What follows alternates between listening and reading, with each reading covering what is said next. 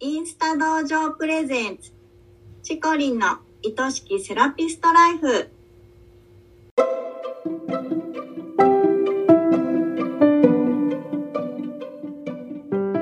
セラピストの皆様こんにちは。この番組はセラピスト専門のオンラインサロンを主催しているチコリンが一人でも多くのセラピストさんを幸せにしたいという思いでお送りしております。日からこの仕事がもっと好きになる。そんなコンセプトのもと毎週水曜日のお昼12時に配信しています。聞き手は私インスタ同情生のゆりりんです。今週もよろしくお願いします。はい、よろしくお願いします。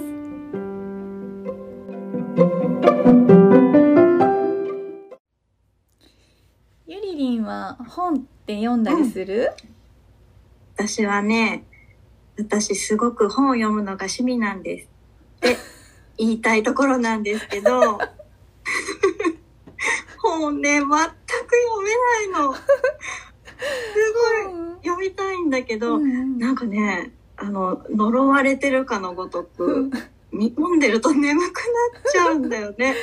恐ろしいぐらいに。そうなの、なんかすごい本読んでそうな顔してるんだけど、あ本当？うん、言われない？本好きそうとか。言われるうんすごい読んでるでしょうとか言われるうん、けど、全く読めないの。全く読めないんだ。そう、ななんかだからこうみんながどういう風にね読んでるのかな。でも読みたいからね、うん。本ってすごくいろんないい情報が溢れてるし、うん、自分のためにもなる言葉とかねうん、お客様に対してのいい言葉とかね溢れてるからね。うん、読めるようになりたいなと思って読んでる人にねどうやったら読めるようになるのとかねよく聞くんだよ。え そうそうで今回はねあのあけみょんね、うんインスタ道場のあけみょんにもちょっと聞いてみたんだけど、ー、うん。いい回答をいただきましたよ。おお、なになに？なんかねあけみょんも本があんまり読めないかったんだってもともうと。なんだけどその本を本として読むっていうよりかはもう本当に教科書みたいにうん。もう勉強みたいな感じでマーカーを引いたり、うん。好きな言葉に印をつけたりね、うん。うん、なんかそんな風にしたり1日1ページだけ読むだけでも本を読んだっていう風に思って続けていったら読読めるようになったよって、教教えてくれて。すごい、うん、そうそう。なんか自分の中でこうしっかりねちゃんと読まないと読んだって感覚じゃなかったんだけど、うん。あそっか1ページでも読んだっていう風にしていければいいんだと思って、うん。なんかちょっとこう本を読むことへの壁がね低くなった。感じがしましたよ。うん。どそれはなんか今ね子供も本離れがすごい進んでるとかって言うけど、うんうん。いいかもしれないですね。子供にも本を読んでほしい親御さんたち、ちょっと今日1ページだけ読もうかみたいな感じでね、うんああ読めたねっていうのでちょっとずつ慣らしていくっていうのもいいかも、うんすごくでもハードル下がるよね。ねこうちょっとあ疲れたなって椅子に座ったその5分だけとかね、うん、うんへえじゃあこれからいろいろ本を？よ読もう読みたいぞと思っているよ。読むのかな？からまずはね本を開くことからうん。1ページからやってみようかな。いやーもうぜひぜひゆりりんが本を読んだ際にはねいろいろお話また聞かせてほしいな、ねおすすめの本はこれですって言ってみたいです。楽しみにしてるねまたチコリもねおすすめの本あったら教えてください、わかりましたははい。はい。では、今週のテーマに行きたいと思います。今週のテーマは、お客様の話に感情移入しすぎて疲れますの質問です。はいわかりましたこれはねもう優しいセラピストさんに多いですよね、うん。ねえであんまり感情移入しすぎると依存関係っていうものに、ね、なりかねないのでここ実はすごく注意が必要なことなんですようん。で私たちセラピストって言っても心理セラピストではなく、まあ、ボディーワークがお仕事じゃないですか。うん。であの心理セラピストとか精神医学の知識がない人がお客様にね感情移入しすぎるとうん。恐ろしいことになりかねなかったりとかするんですよね。うん。なのでここの心構えっていうのはちょっと確認しておいてほしいところです。はい。はい。でお話を聞いてあげたい心を軽くしてあげたい親身になってあげたいっていう気持ちはわかるんですけどそれでしんどくなってしまうっていうのは話の聞き方が間違ってるんですね。よく私インスタライブでもね共感と同調は違うんだよって話をするんですけど、共感と同調ね。うん、うん。例えて言うと穴の中に入ってしまってる人に対して私もって一緒に入ってしまうのが同調です。うんう。うんん、で共感っていうのは「うんうんそうだよねわかるよ」って言ってても一緒に穴の中には入りません。うんうん。一緒に入っちゃうと2人で出られなくなっちゃうからね。そうだね。抜けてれないね。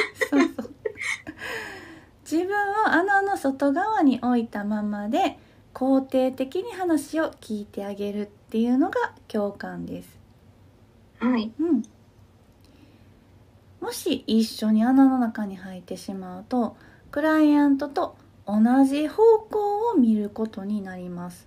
例えば、うん。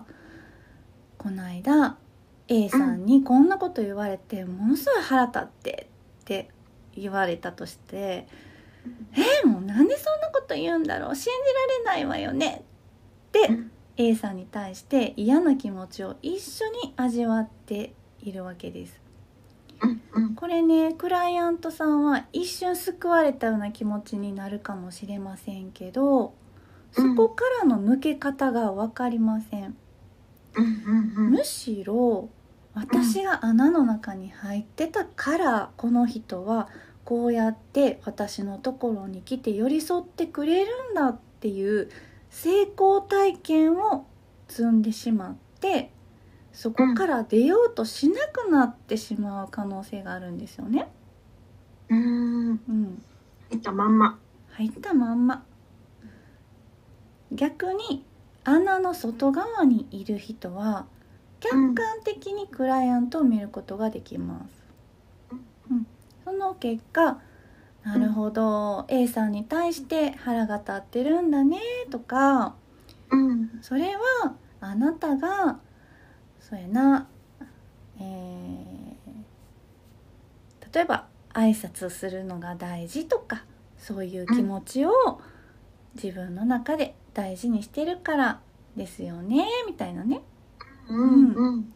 そういうこ肯定の言葉をかけてあげることができますうんうん。そしたらお客様は A さんのことが嫌だっていう気持ちから、あ自分って挨拶が大事やと思ってるんやっていうね自分のいい部分にスッと視線をスライドさせることができます。うん。うん。うんこれは同じ気持ちになってくれる人じゃなくって私のことを本当に分かってくれる人という認識になるこの違いが分かりますか？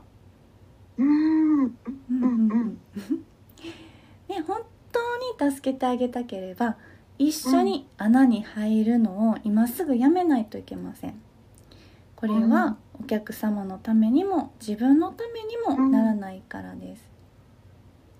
でもしどうしても同調してしまう。そういう方はうん。もしかしたらねそもそも自分自身が穴の中に入っちゃってる方なのかもしれません。おーうん。うん。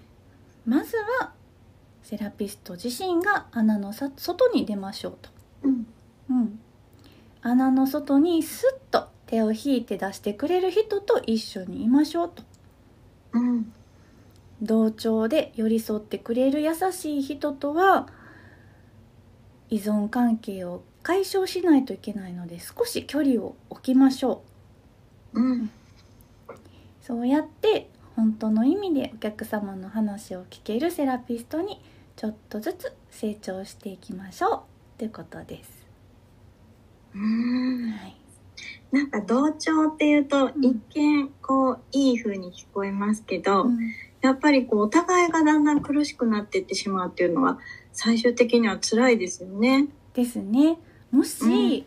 自分がこういうふうに嫌な気持ちを味わっているっていう時に普段同調してくれる人が反対のことを言い出したらどうなると思いますか？え？違うじゃん。ってなっちゃう。もう裏切られたって思っちゃうんですよ。なんで？って。めちゃくちゃ危険ですよねこれそうですね、うん。もうあんなところに行かないわみたいになっちゃいますよね。そうですね。なので本当に危ないことなのでもう寄り添う形っていうのはちょっと考えないといけないと思ってます。なんかお話ししてる時に自分では気づかないいい部分とかをこううん発見してもらえたりすると、その怒ってる気持ちとか悲しい気持ちもなんとなく和らいであなんか言ってよかったなみたいなね、うん。うん、そうそんななんですよ。感じになるといいですよね。うん、ここでね落ち込む気持ちはあなたが常々まるまるっていう価値観を大事にしてるからだよねって言ってあげたら、うん、あそうだった。私まるまるって価値観が大事なんだ。別に怒りたいわけじゃなかったんだってね思うかもしれない。うん、うん、そういう話の聞き方がしていけるといいですよね。いいですね。そんな時間を過ごせるようになるといいですようね。ん。はい、じゃあ今日はこの辺です。ありがとうございました。は今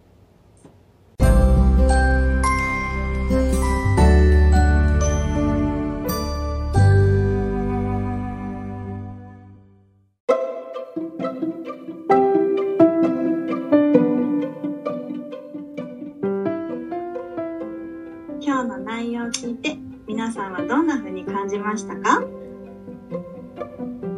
インスタ道場プレゼンツチコリンの愛しきセラピストライフ。あっという間にエンディングのお時間ですね。今回もたくさんのセラピストさんに聞いてもらいたいです。この番組を聞いてチコリンやインスタ道場に興味を持った方はぜひチコリンのインスタをフォローして投稿チェックしてくださいね。チコリンが毎朝9時からやってるインスタライブも必見ですよ。番組ではリスナーセラピストさんからのご質問やお悩み相談も大募集しています。100名以上のセラピストが所属するインスタ道場主催のチコリンが時に寄り添い、時に辛口で解決のヒントをお伝えします。番組の公式 LINE を登録し、そちらから送ってくださいね。インスタの DM からでももちろん大歓迎です。それでは、チコリンの愛しきセラピストライフ、本日はここまでです。また来週お会いしましょう。